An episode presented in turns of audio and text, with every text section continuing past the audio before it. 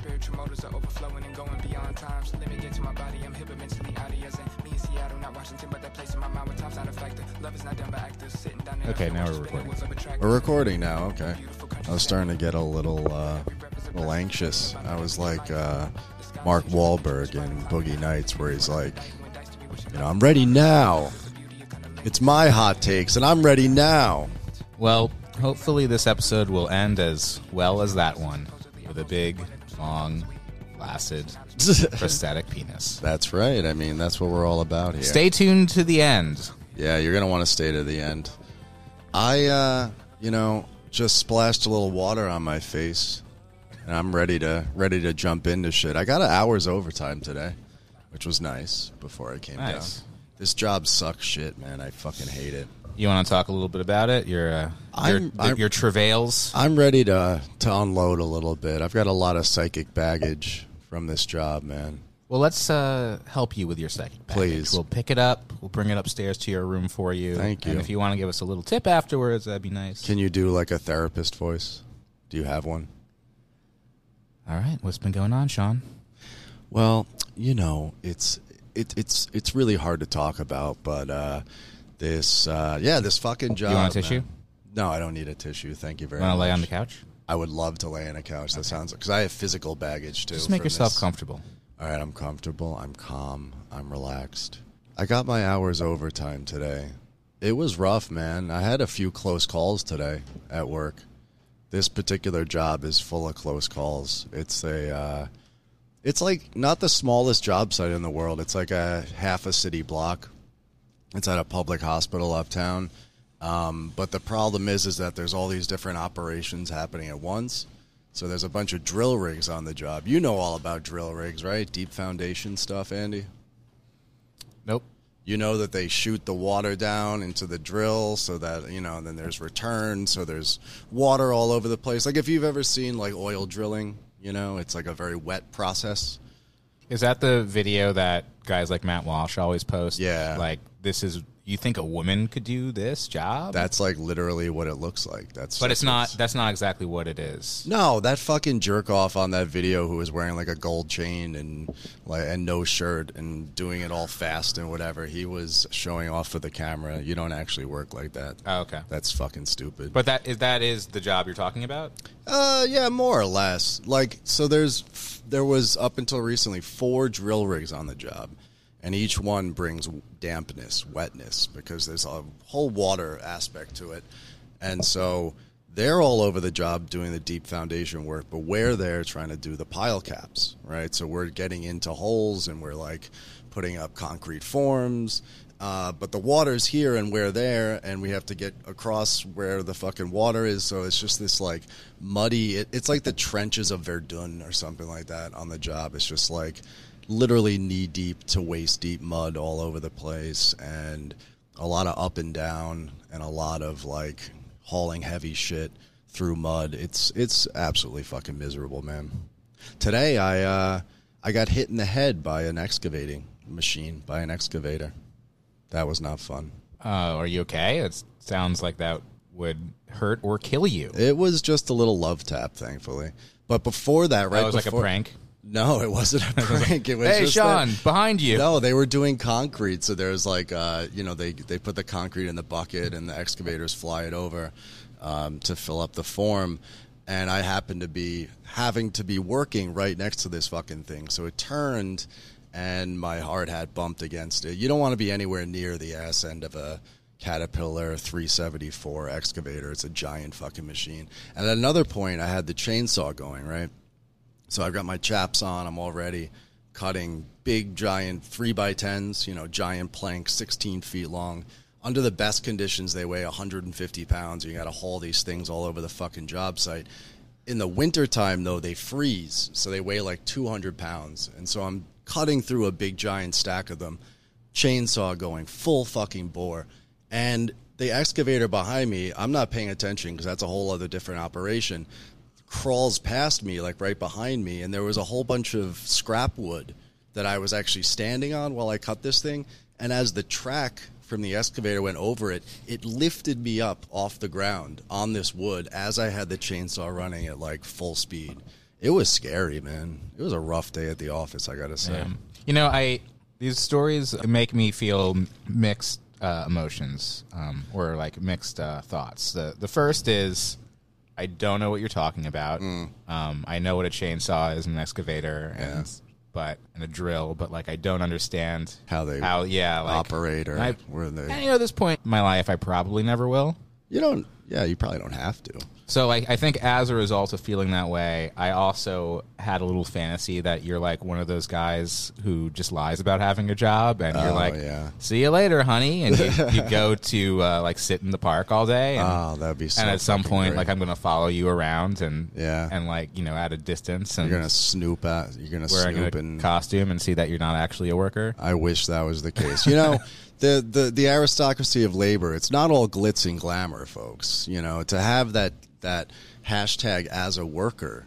You know, it seems like it's all fun and games, but it actually it's fucking rough out there. And this job in particular is really rough. I cannot wait till it's over. They were gonna add, um, they were gonna open up overtime big because the uh, the drill rigs are finally leaving. Instead, thank God, because I was gonna end up working like six twelves or something like that. You know, twelve hours a day, six days a week. But instead, they opened up a night shift, and today they told me I'm going to be on the brand new night shift. So instead of leaving the house at five thirty in the morning, I get to work from three p.m., work through lunch, and get off at ten p.m. How nice is that? Is that good? That's great. Yeah, I think I'd rather do that. But my the, my problem with those shifts, and you know, I did a lot of that in food service, was you'd wake up, you'd be like, "Oh, great, I have my whole half day open," but mm-hmm. you just can't do anything until work because you're just like waiting for work to start. Yeah, I know. I mean, I've been, you know, I get, I typically get up really early. Tonight, I'm gonna have to stay up. That's why I'm drinking coffee, not just for podcasting, but I'm gonna have to stay up till like ooh, 11 o'clock tonight, so that I'm not like falling asleep in my shift tomorrow. I have very high hopes for this second shift. Being on it, I hope I can get up nice and early. I can like read my books in the morning, drink my coffee, relax, leave the house at like 1.30 in the afternoon and have a nice chill commute because it's not rush hour. But time will tell. By the time this episode comes out, I will know whether it's more or less miserable. I think it's going to be a little better. I think Okay, it is. yeah, luck. And also, too, all these crazy operations that I was talking about that are happening alongside what we're particularly doing won't be happening at night. So it should be safer and it should be more chill. So Mm-hmm. That's a, it's a small victory. yeah. And I in uh, a few weeks, I hope this job ends and I get laid off and I'm going to take a month off. Yeah, I started another job recently, um, just doing some other podcast editing stuff, and I'm I'm now approaching the point where I have to have the opposite issue of you, which, where you're like have this job, all so you can have this Twitter name that's funny. Oh yeah, yeah. Like otherwise, you probably wouldn't be doing it. No. I'm I I still get pride out of like not working, so I Yeah. tell people. I don't have a job, and then they're like, "What do you do for money?" I'm like, "Okay, well, I do sort of have a job. It's just you know podcasting. It's Yeah. not much."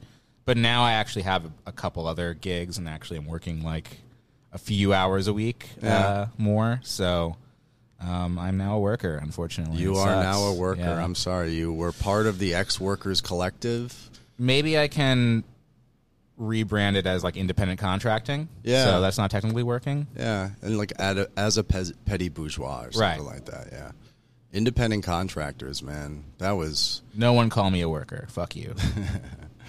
they really got everybody with the independent contractor shit, didn't they? There is like a bit of a f of freedom in like not being tied down to an actual job. It's a freedom that you know in the proletarian trades. You know, mm-hmm. one of the reasons why I do what I do is because you're not tied to a particular company. You know, you're not tied to a particular job until the job's fucking over, and when it's over, it's not like oh, here's like more paperwork to do. It's just done. And either the company takes you to the next job or more likely they lay you off. I really like that. I feel like one of the things I liked least about having like full time career jobs in the past was just looking, staring down the barrel of like a 52 week year and thinking about how many of those weeks you're going to end up in the same fucking situation day in and day out. So I know, I, in a certain sense, a journeyman is like an independent contractor. It's just I have a union contract.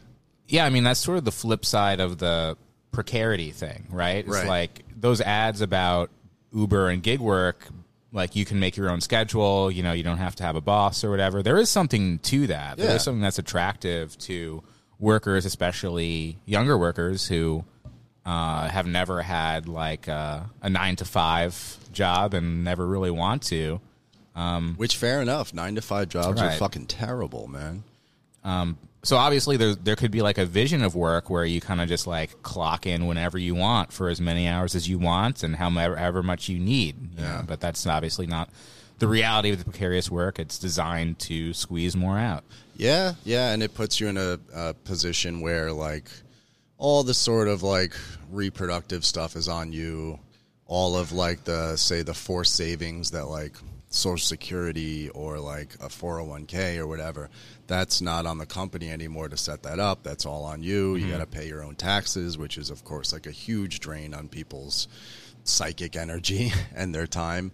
So there's like there's definitely a flip side to it, but it's interesting how how how people have become on the one hand like less attached to particular jobs but more attached to work in general, you know, like that Uh-huh. grind set thing. It- Yeah, and you could do it without actually saying that you have a job. Like Yeah. you're, you know, you're rising and grinding for your hobby or your ambition. your- Yeah. your brands. Your brand, what is it like? They have those advertisements on the subway that are like, make your side hustle your main gig or Right. something like that. This is like the dream. This So like right now we could say like, oh, we're working for ourselves. Like We are, this yeah. is, but actually we're working for Patreon we are, and Twitter and like And you know and social media. You know, and we're working for communism.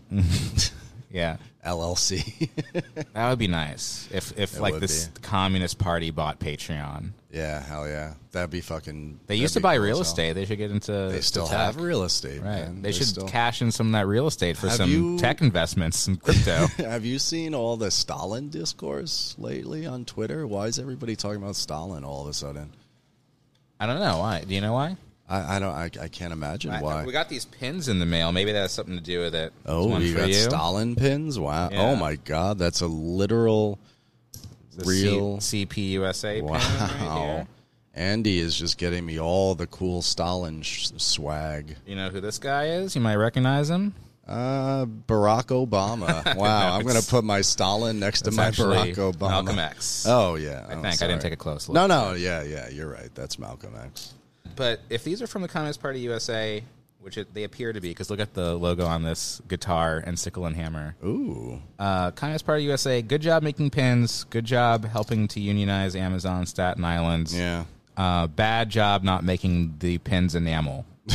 and I could say bad job about something else too, but They've- we'll, they've- that'll come out. They've later. still got a lot of work to do. I think Right. like the the the the thing the the big Stalin debate, right? Because it's also like academic nowadays. It seems to me because what are the actual stakes of debating the legacy of Stalin? I mean, if you're, I guess if you're a communist or you're on the left, you want to like analyze that period of time, understand him as a historical figure or whatever. But there's like literally no continuity anymore. You know, I think what the CPUSA is trying to do, and you know, maybe it, it's going to work, is try to like um, claim itself as the continuity party of that particular, you know, seven decade experiment of the of the Soviet Union. Um, but beyond that, man, is it, it people are people think that if you can rehabilitate Stalin, that like everyone's. But why would the Communist Party- again?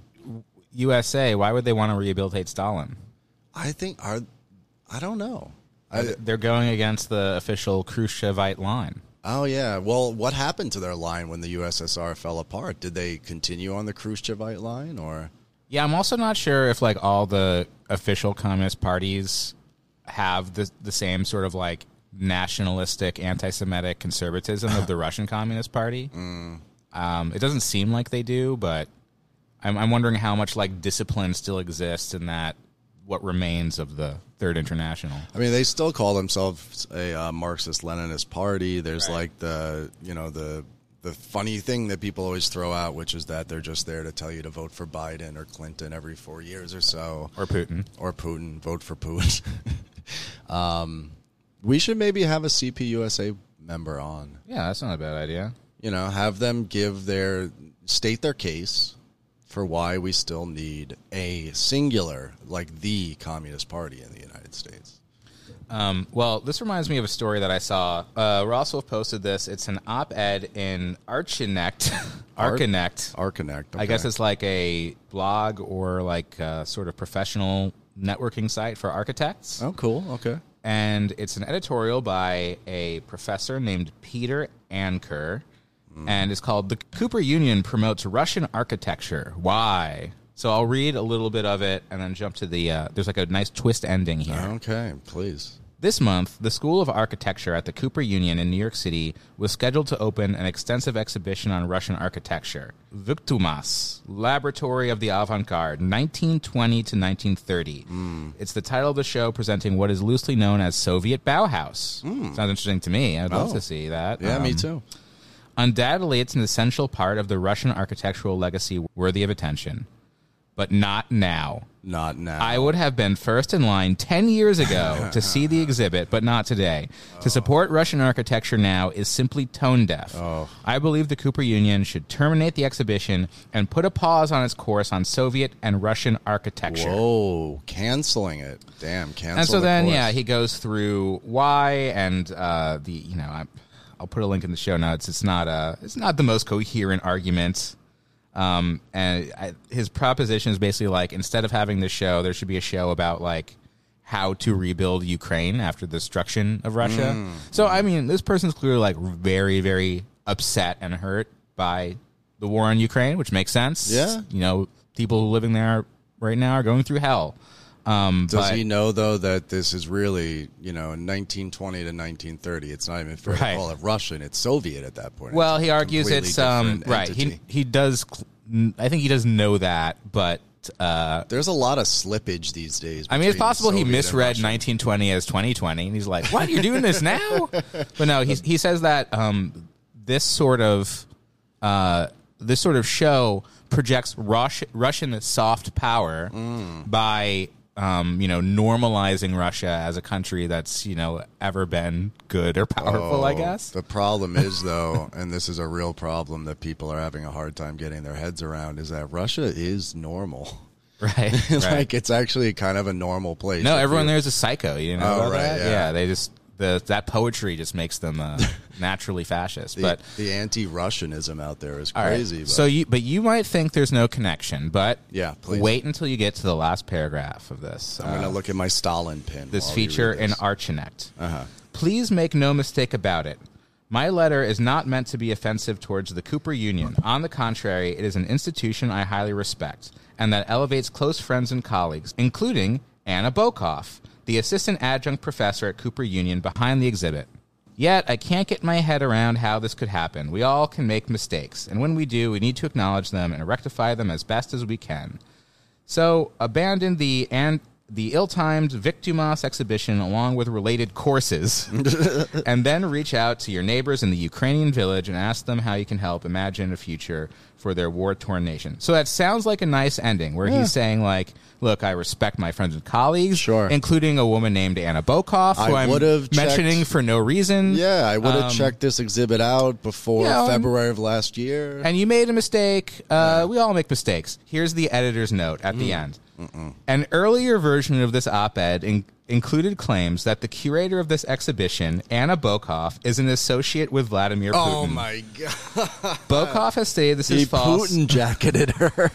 Bokov has stated this is false and defamatory, so we have, we have removed those comments from the op-ed. Oh, it was man. also not disclosed prior to publication that the author knows the curator personally, which could have led to an intentional or unintentional bias. oh shit, man! He Putin jacketed her. And then he, you know, he's he's able to edit it to say like Anna Bokov is my friend. She's Yeah. very good. Everyone makes mistakes, including me. You know. Yeah. But he doesn't go back and rethink his unhinged essay anyway. He's Yeah. just he's he thinks he's doing his part by uh, trying to remove Russian history temporarily from right the yeah. world. and and what did he say in exchange like instead of this exhibition people were going to come together and think about how to rebuild Yeah, like you could do an architectural exhibit about like what Ukraine could look like after the war. Oh, so, okay, like as yeah. if that has any use. yeah I was, I was going to say this this all just seems very again like academic like um let's get together in a room and like feel like we're contributing something in the Right. midst of this horrific war You mentioned before uh, an excavator.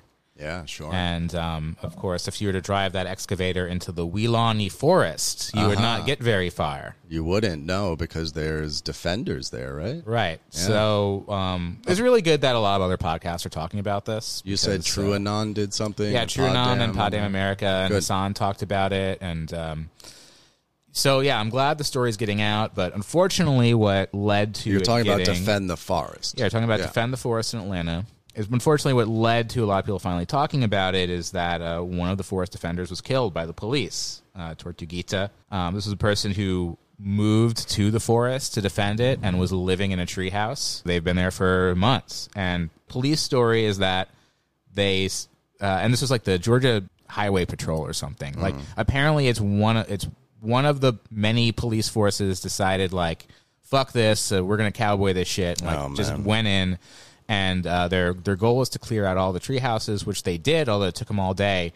But almost immediately, when the raid started, uh, they claim well, first they claim that someone was just like sniping at them, like opening fire on them, and then they claimed that they had like verbal confrontation, and they pulled out their gun and started firing it and hit one cop, and then uh, apparently twelve cops opened fire on them, and Was a cop actually injured? By yeah, a cop was Okay. shot. Yeah. Um, and they claim uh, so they found a gun that they claim was registered to Tortuguita, which is totally uh, believable. Although some people claim that like they can easily just have a drop gun and make the registration later. Um, it seems like a but you know, in Georgia, you can carry a gun, so Yeah. it's believable that that they had one. It's much less believable to me, though, like knowing just a little bit about who the forest defenders are and like how they think and what Tortuguita's actually said previously to the to media is that nobody would do this. It no one would like open a- fire yeah, on cops. It like wasn't that. an armed defense of the forest. There weren't like militias there. Like No, I not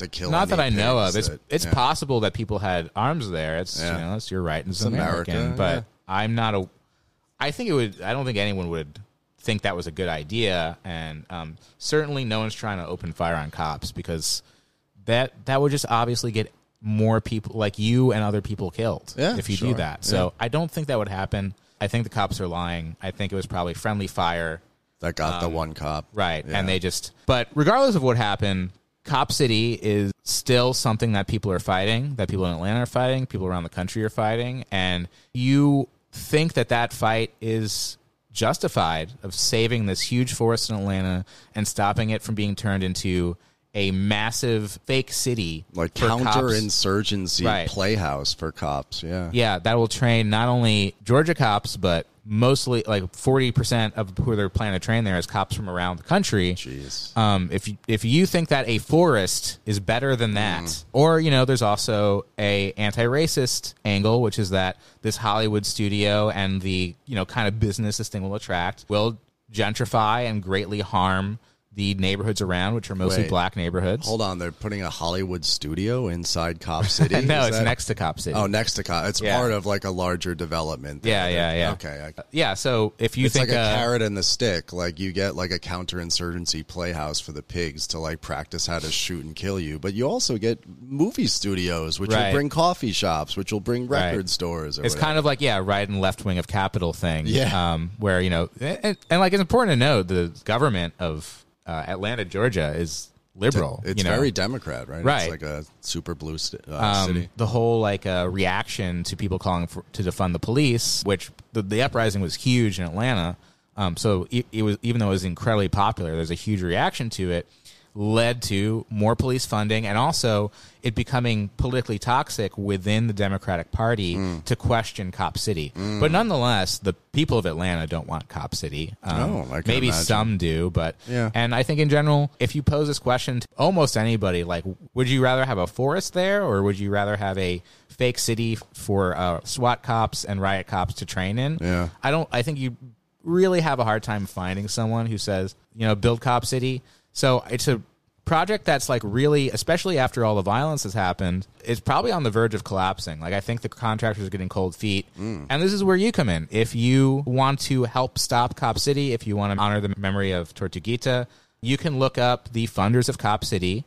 Um, I'll put some some links in the show notes, and there have been uh, nonviolent direct actions all over the country. Like I think in New York, there was like a camp out in like lobby of uh, one of the banks, maybe Bank of America. Mm. That's that funding. that helps fund it. Yeah. And so you know you don't have to. People shouldn't be like super afraid by like how hot the struggle is. There it's a struggle for you know DSA is involved, Mm-hmm. um, like community activists are involved, environmentalists, just you know weirdos who are really into like looking at all the different kinds of uh, strange funguses in the forest are Mm, sure. involved. you know? Mycologists are Yeah. involved. Yeah. I shouldn't call mycologists weirdos, but uh, Uh, I mean, you know, if the shoe fits. Sorry to all you mycologists out there. Okay, the weirdos that are involved are the urban explorers because Oh. another part of the history of the Weelaunee Forest is that it was a prison farm. So originally it was Oh. indigenous land from the Muskogee people. Uh-huh. They had it stolen from them in the early 1800s. It was turned into a plantation. So there was Damn. slaves on that land after the Indians were kicked out. Bad juju on that land. Man. And then after that, it was a prison farm. So Oh, you know, after emancipation, it becomes a prison. The prisoners there are almost entirely so black. just every single sin of like a like Right, structural exactly. sin of America. but just then being something good reproduced. happens. Yeah. The prison closes. The prison closed didn't mean there wasn't another prison to move No, to. No, it just it was an old facility. It shut down. It's good the prison closed, and then since then, I think it was about sixty years ago it closed, or seventy years ago. Forest has grown back there, so this is a new forest, but it's very lush and beautiful. It's a public park, so people enjoy hiking through there and like looking at birds and all this stuff. And it's an important part of what makes Atlanta livable to Mm. just have a lot of trees, just for the air quality, Totally. uh, let alone for recreation. Yeah, it's a big city. pre- preventing more floods in the neighborhoods around there. You know, uh, it's like uh, it's apparently those neighborhoods already flood pretty badly. You know, seeing that things can grow back, that like you know even out of this evil soil, something as nice and as useful and as crucial to our existence as a forest can grow back so quickly.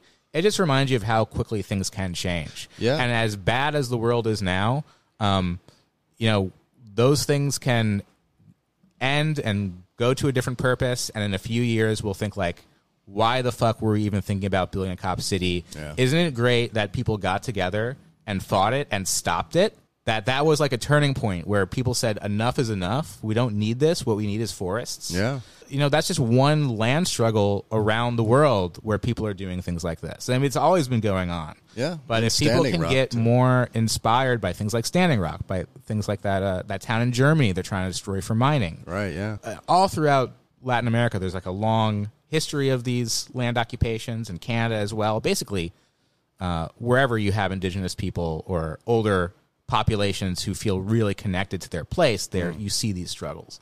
And I think this is a vision of the struggles of what has to happen in this transitional phase.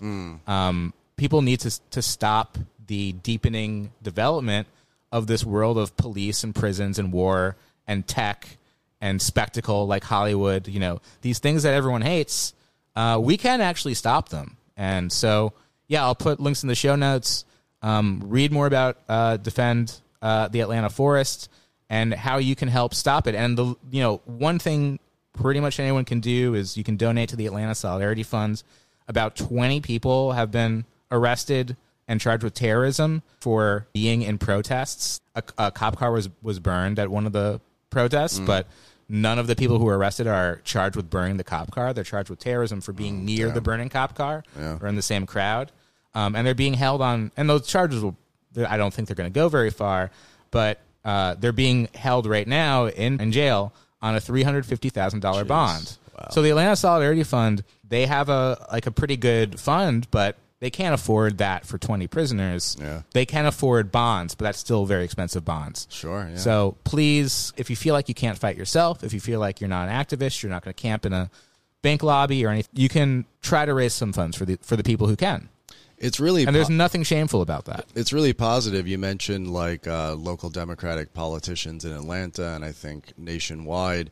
Uh, if you know the insurrection of a couple, what two and a half years ago, uh, showed anything, it's that there's no way to end like the blight of carceral violence in this country uh, through the political system at this point in time. In fact, you know the political forces of left and right uh, retrenched after that. And famously, Joe Biden said he's going to give a bunch more money to cops and whatever. So, where is their continuity with what we saw two and a half years ago? It's in stuff like this. People have realized that like it's not enough to depend on somebody to represent your interest of defunding the police, stopping police violence, stopping the you know massive in- carceral state that puts so many millions of people in prison or whatever. That we're kind of on our own in this. You know, if you feel if you feel strongly about it, you know, if you are one of these people in the forest or one of the people that supports them, we're the only ones out here that are doing that. You know, and and it's it's not going to come by electing better politicians. It's just it's hardening to me to see that uh, people are still fighting on that terrain. Yeah, and obviously in 2020, in the uprising, there was proof that there's just millions of people who are willing to get into the street and fight um, to some extent, and there's no reason to think that won't happen again. But how that sort of reaction and rollback happens is exactly what happened after Tortuguita was killed. There was pro- a big protest, which included a smaller black bloc in Atlanta, and like cop car was burned, and like the windows of some uh, some business involved in Cop City were smashed. So, smashed window, burnt cop car. You know, Classic. we saw quite a, a lot of that two years ago. Um, that's what's led to these terrorism charges, and that feeds the right wing media uh, like cycle that there was like you know chaos and disorder in Atlanta, and they're trying to burn the city down. Yeah. Um, and uh, it's it's ridiculous because the scale the scale of it was so small compared to wa- 2020. it but it's it's all the right has though. Like Yeah. Trump ended up recording a video about it. You know, it was like a big part of the right's uh, you know, media cycles. Like, r- remember, there's still antifas out there. Right, Like, yeah, yeah. Don't get second thoughts about like Yeah. what the Republicans are, what we're doing. For sure. You have to remember there's antifas and the Marxist prosecutors, which is Yeah. something Trump said. The Mar- Marxist The Marxist prosecutors, prosecutors are letting them walk. I charge the bourgeoisie with exploitation. But my point in saying this is like no matter how critical you or we might be of anarchism or antifa direct action environmentalism the point in framing this dynamic movement of really brave people who are doing it for a lot of reasons mostly good and like whatever their reasons they're right. Cop city shouldn't be built. That forest should stay there. We all know this. The best tactic against them is not arguing for cop city. Their argument is well look at the people fighting them they're Antifa freaks and they're Yeah. from out of town or They're something. blue hairs. Yeah. Um, They're and- they them's. And I think that's what really helped roll back all the enthusiasm and you know uh, everyone who had this like deep anti-racist commitment during the uprising during BLM. That's what helped them move on from the, the, that like at least emotional commitment. Yeah. Is saying like, well, you know, defund the police and the left are crazy and um, nobody really likes that idea. So And they and and you think that there's a possibility that Cop City will be shut down? That the contract? Oh, yeah, will get- definitely. you think so? Wow. Yeah, I mean that project victory. is. I think like Martin, Martin Luther King's family or the Family Foundation put out a statement saying, um, "Yeah, don't build this here. Mm. You know, build it somewhere else, maybe." But Atlanta is trying to like the Atlanta Police Department is trying to take top billing from places like New York City, which like the NYPD loves to spread its tendrils not only like around the country but to like Israel and to Europe and they've got all these stations everywhere and it's like this big powerful outfit. Atlanta is trying to take our crown. man. Right, They're right. trying to take the NYPD mantle. We can't let them Yeah. shut down Cop City for New York City pride, all right? Eric For Adams should in get involved in this. He should. He Yeah. should say that there's no way that these carpetbaggers down there in Atlanta are going to be able to take the rightful place of the NYPD as like the premier um, person beating and shooting and carceral institution in this country. Yeah, another um, kind of funny thing about how that like right wing hysteria about the uh, the black bloc in Atlanta is that apparently the person taking those videos was a guy named Nathan Damigo. Do you remember him? Oh, I've heard the name before. Yeah, who is that? He is one of the Charlottesville organizers, Oh, a neo-Nazi, Yeah. um, who claimed to quit the movement after Charlottesville. Um, but he's He's- back at a anti-Antifa think tank called the William McKinley Institute, uh, taking videos of the Black Bloc and sending it to Andy No. okay, sure. And so, um, yeah, these I mean these Nazis. It, it kind of feels like they went away because they're they were so unpopular after Charlottesville that uh, it like you know when Kanye West comes and works with these guys, it just makes him more of a joke, Yeah. like less serious to everybody. Yeah. Um, but they're still around and Yeah. they're still manufacturing, um, basically in a popular front with the normal Republicans. Uh, you know this counter propaganda. Right, right, right. Yeah, they're still out there. Um, you know, with uh, with the opposition president in the White House, it's not quite as fun for them. They're not getting as many invitations to Washington, and they're not able to bend the ear of uh, President Trump's advisors. But maybe they'll have a better chance with President DeSantis in a couple of years. You know, maybe President DeSantis will give a, a fair hearing to the veterans of Charlottesville. Perhaps we'll, we'll see. I don't know if he's going to go that far, but yeah, it's. Uh, I'm really disturbed by this. Uh, what he's doing at the the new school of Florida. No, what to? Have you heard about? You know about the new school of Florida? Do they do they have an Occupy? Uh, no. well, they probably did at some point. Um, but yeah, it's a um, a school in Sarasota that's known as like the left wing school in Florida. They have like contract majors and uh, like a cool philosophy department, and uh, it's traditionally very like left wing countercultural school. And DeSantis has removed the the board of uh, trustees Oh, and replaced it with like right wing psychos, including Chris Rufo. Oh, Chris Rufo! And, Wow. and so now they're just they're planning to just fire all the teachers. They're like turning like the new school for social research into like the Claremont Institute because they have power over the school. They're able to just like flip a switch and get all the yeah, exactly. the sort of lefties out of there. That's wild, man. Does down in Florida? I'm actually going to visit Florida in uh, next month. It'll be interesting to see what that fair state, the third most populous state in this country, what what's going on down there. You know, this Doesn't seem good. It doesn't seem great. No, in fact, uh, friend of the show, uh, Soy Boy of the Deep, you Uh-huh. know them from Yeah. Twitter. Um, also in uh, the building trades is fleeing because the local library that their children go to, like all these books are being removed, and in the public Jesus. schools, like literally they're just getting rid of all the books just in case there's some bad ones in there. Teachers are being charged with felonies or will potentially be charged with felonies if any banned books end up in there. Incredible um, staying power to this sort of like uh, uh, Red Scare version 4.0 or whatever it is that we're on right now. Yeah, I mean, it's hardly even red scare. It's just like progress progressivism scare. It's Yeah, like everything yeah. post sixty eight scare. Yeah, it's like it's like new left scare when the new left is like less relevant Right. uh, by by the day. Um, this is really like this culture war shit is taking up so much space and it's becoming so hardened right now, and it's all and it's starting to actually bear fruit in places like Florida and elsewhere. Very scary and frightening times. I don't blame our friend. Uh, I won't name dox them. I won't. I don't blame him for wanting to leave uh, that situation. Certainly, if you're a trans person in Florida, Oh, yeah.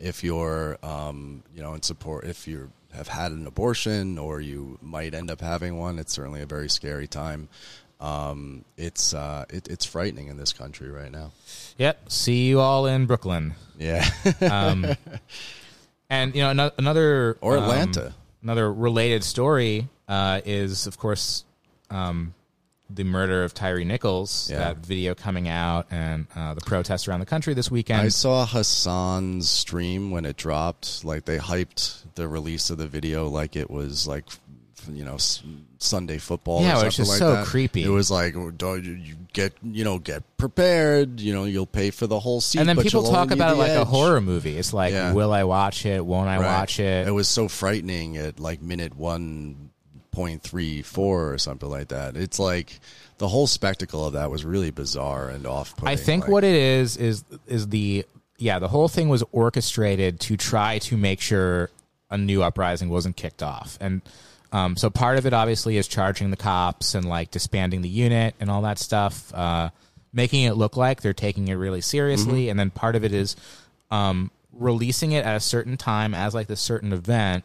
Um, so there's like a kind of discourse that's already built around it. Instead of the George Floyd video, which was more like something that leaked out and It- went yeah, viral. yeah, yeah, yeah. So they were trying to make sure this didn't this couldn't go viral because it was just They shoved were- out to the front anyway. They were trying to diffuse it before it even drops. They're like, "This is going to be the most horrific thing you've ever seen," and for what I saw, it's really fucking horrific. Yeah. Um, and they're like, "Be prepared and don't do anything crazy. We're going to release it at six o'clock on a Friday night." you know, it, it is horrific, but um, it's also just very normal. Like that Yeah. happens probably in every city in the country at least at least once a night every night. Yeah. Um, I mean, the person doesn't always die, but the cops do kill three people every day. Yeah, the victim was uh, apparently a very small person, uh, you know, very light and uh, not very athletic. So I think, you know, the kind of beating that he took from the pigs was maybe something that other people might have survived, but uh, this individual wasn't able to. But yeah, I mean, we've all heard the stories of like ride alongs or Uh-huh. like, you know, the thing in Baltimore that happened where the cops would put you in the back of a van handcuffed with no seatbelt on and they'd like, you know, swerve around the road and that one guy broke his neck. You know, Right, in Baltimore. In Baltimore, yeah, Right. they murdered that one guy that way. Um, so how has you know we were talking about like how the right's trying to desperately spin um, the the cop city. What they're doing for this is saying, well, these were black cops. Right. Yeah. uh, with a black police chief. So how can you say this is a problem of racism? And oh, actually, look at all these people saying that it's a problem of racism. They're crazy. This is like the right wing's response. Is like these were bad cops who were also black, and they've Mm-hmm. Worse been. because they were black. I'm sure that's what they were, what they're thinking to themselves, right? I mean, yeah, absolutely. Like, there's. I, I think if you look at all of the cops that have actually gotten charged and convicted, probably like cues pretty closely to like the ratio of Yeah. you know black versus white people who get uh, convicted, con- adjusting for the fact that cops almost never get convicted. Right. Right. Uh, but you see what I'm saying. I Yeah. think there's also that kind of racism helps the narrative that like these were particularly bad cops. Yeah. Of course, this whole uh, unit was designed to do what these cops did to that kid. yeah. The Scorpion unit. You called it the fucking Scorpion unit. and, and also apparently, uh, I, I didn't really read into this too much, but I, I saw some people saying that these were cops that probably wouldn't have been qualified to, to be cops, um, but like uh, you know things had to be relaxed in the last couple of years because so few people want to be cops And that so many cops shortages. have quit, yeah. there's shortages everywhere. So it was implied that maybe these were like uh, people that shouldn't have been hired. Mm. But again, like these are not new questions. This is this is like a, not a new situation that a group of cops of uh, various uh, backgrounds beats or shoots someone to death. Mm. Like this has been happening for as long as the police have been mm-hmm. multicultural. I read a book recently that I really recommend called James Forman Jr.'s Locking Up Their Own. Have you read this book? no, no, never heard of it. So James Forman Ju- Jr. is the son of the you know one of the central figures of the SNCC, mm. um, and he became a defense attorney and was very horrified as a black defense attorney to hear judges constantly giving what he calls the Martin Luther King speech, which is he would he would talk about like the vision of King and um, you know how we are creating a colorblind society, and then he would sentence a young black person to prison for the like highest possible sentence. And so this book is about how um, this, you know, the uh, black freedom struggle, black liberation struggle, got channeled in these ways um, towards mass incarceration, mass policing. Um, and a part of that was this long-standing demand for black cops. Because it, in like the 60s and 70s it was something that hadn't really been tried. So they thought like maybe if we get more black cops and commissioners it, the cops will just be less racist and more sympathetic to black people and it just hasn't worked mm-hmm. and we've known this since the 80s mm-hmm. since the war on crime and since the explosion of mass incarceration. And obviously, anybody with a brain, when they say that the prison system is racist and the police are racist, they don't mean every single cop and CO Yeah, is a. Nazi. Right. Yeah. Like I, I guess some people Yeah. probably think that, but That's the caricature. but increasingly these are jobs for people of color. We're not saying that they were right, white supremacist cops. We're saying that everything that led to those two people meeting each other and Tyre Nichols dying was a result of white supremacy. and this entire you know uh, over century long apparatus of incarceration and violence and whatever doesn't come out of nowhere right? It comes out of like the deep well of american racial animus and the necessity especially after the civil war to like keep a restive population in its place uh, and worse honestly. Right. especially in the south and then later on in the north uh, through the 20th century. So yeah this this shouldn't come as a surprise. But like you you talk about um, right wing narrative You know, these people are always going to have some way to inoculate people away from what they see with their own eyes. right know, it's to- it's always uh so yeah i mean i think i think our audience knows everything that we're talking about it's just it's just interesting to think through it because there does have to be some sort of way of like keeping these questions in check Mm-hmm. that like there needs to be like you know a lot of the right-wing narratives are they're not uh, like a real argument or they're not anything anyone could seriously believe it's just you have to say something like when someone brings it up you can't just be like uh, uh I don't know. You, you Yeah. have to say something. So you'd be like, "Yeah, it's really horrible that those those black cops killed that man. Like, Right, This right. proves that white sup- like the question of white supremacy isn't really a, a real question. You know? Right. You got you got to about like a deflect few bad right? apples. So it's just I think it's important to, to um, see like what they're saying and what works and like kind of make sure we have our own way of thinking about it. Yeah, So I'm- because like leftists fall victim to these right wing narratives all for, the time. for sure. And then they and then some people start to tail them, and they think that that's a way to actually gain popularity Right. or make your particular program or analysis like broad for the masses is to tail the right wing. Which yeah, just you got to remember what side you're on. Yeah. Like the context of what's happening with this release and what's happening with Cop City is that, you know, policing and incarceration and uh, in this country is this like giant apparatus. It's this ossified um, reality, you know, for all of us in this country. It's been built up for decades. And we've seen over the last two and a half years that this, alongside with mass shootings, alongside rising inequality, alongside rising debt, all of these particular problems that face us as a society in America are simply not being solved. Like, it's not that they're not being solved because the right people aren't in there. They're not being solved because enough people aren't out in the streets marching or burning down police stations or flipping over cop cars or whatever. All these things have been tried. They're it's it's actually not that we don't want to solve them; it's that we can't solve them. And so, what's left, uh, you know, after two and a half years after like a giant uprising that happens, uh, two and a half years after this was like the biggest story, and two and a half years after hundreds of millions of people became aware of this in a way that they never have been before, is that we're stuck in the same exact fucking spot as we were before then. Because in America right now, so ossified and so like the politics is so decomposed and the particular interests that exist and police are one interest within the state are so powerful that you can't actually do anything to check the police's power. What can you do? You can try to stop them from expanding and building Cop City and knocking down the forest or whatever.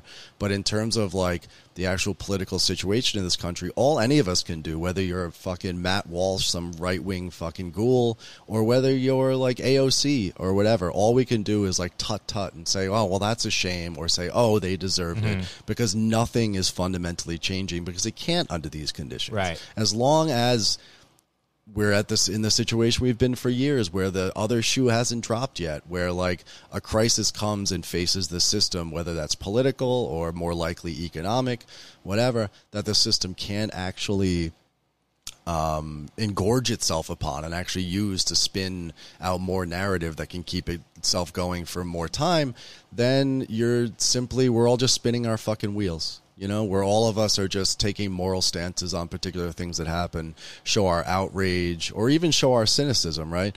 All we can really do is watch these things happen at this point in time. And I feel like the rise of the culture war, and this is an instance of it, um, is about, is really about cope in all of our inability to actually create a society that functions where there aren't mass shootings like three in a fucking day in California you know where there aren't thousands upon thousands of police murders where there aren't millions and millions of people in prison where there aren't good enough jobs. Some people work too much. Some people can't find a job at all. You know even when they find a job they can barely make their fucking way. They have no savings. They you know none of these things are solvable right now. So eh, that's why it's turned into this echo chamber of like these two solidified cultural paradigms that just have to bounce off one another. And you either get into that echo chamber yourself and shout and try to like make one side louder than the other, or you step back and you do what the forest defenders are doing, or you do what we do on the show here, or you do what people hopefully are doing at home, which is step back and say, like, well, what's the actual context of this? Uh-huh. What is the actual sickness of this society? Yeah, that's a great How did- point. you know, and I think part of that stepping back is recognizing that we already live in the world um, that the left wing of capital can provide. the best, the best of all possible worlds. Yeah, the Democrats have been in power, especially in the cities, for a very long time. And, and if you live in an exurban or a suburban or a rural area, you're seeing the best that the right wing of capital can ever provide. Right, Uh, yeah. your ability to create. yeah, a if you live in Arkansas, business, you know, is this is this the this vision is- of America you want? This is the best that right liberalism can offer. You know, your small business that you started because this is the dream that you've always been told is possible, and that you're good enough to fit into this and be able to like forge your way forward like a settler or a pioneer and become a job creator and be part of you know the the true America, the real America. How's that working out for you? Right. What has the right wing of It's the It's funny that that's also how you? like Portland and Williamsburg were branded Sure. 20 years ago. It's like Yeah. yeah, you, like all the old timey stuff with the guy on the big bicycle and Yeah. the curly mustache. Yeah, yeah, yeah. It also had that sort of ironic version of the American Yeah. frontier ethos or aesthetic. Yeah, I mean, we're constantly like pioneering in this country. We're constantly like settlering uh, up and down and across. But like, yeah, I think on the left and the right, you're seeing the best that like liberal democ- liberal democratic capitalism can provide. Right. And it's simply not enough. Are we going to get more liberal in this country? You know, are we going to get more social programs? Are we going to get Medicare for all? The answer is no. Are we going to see a um, federal state apparatus continue to be like chewed at and gnawed at from the inside by the right wing? Are they going to try to mold the federal government more into a weapon in order to try to like reinstantiate this American yeoman dream from the 18th and 19th century? They're going to try. We're going to live through that. Is it going to work? It's not going to work. It's not working for the fucking fascists in Italy. No, the only It's solution the only anybody. solution is cops and movies. cops and movies. Yeah. A film studio next to a carceral playground where cops can train counterinsurgency for the day when something actually finally does change Mm-hmm. and people actually do pose a threat again to this ossified shitty fucking system. Yep. And they're prepared. They're getting prepared. They've been prepared. And So, all you can do is just hope your internet doesn't cut out so you can keep watching Netflix while your city that's right. floods. Yeah, that's Um, right. But that's not how it has to be. People can take control of the cities, but the only way to do that is to fight. And unfortunately, the police are showing us that when you fight, what they're going to try to do is they're going to kill some of you and they're going to put you in, in prison as terrorists. But we have to resist that because the only way forward, it's not a moral question. People have to resist. People Yeah. have to fight, and they will, and you will. You might not have to do it now, but one day you you will. Yeah. And so we gotta support the people that are doing it now, um, and we have to become Ewoks. We have to At some point, Ewoks you're the either going to come yeah. become an Ewok in 2023 or in 2026. Your choice. You can go half Ewok now, Yeah. and then you got you got some skills Yeah. for uh, you know when the Empire actually comes. I like it, man. Ewok power. All right, that's good. Good episode. Thanks for listening, everybody. Uh, definitely check the show notes for everything about supporting the Atlanta Solidarity Fund. And then also, if you can spare a little bit more after that, patreon.com slash the Antifada. You can subscribe for $5 a month. You can subscribe for the whole year for a discount. And if you do, send me a message and I'll send you a little letter in the mail in Yeah. March. And uh, subscribe now before Andy has to take another part time job.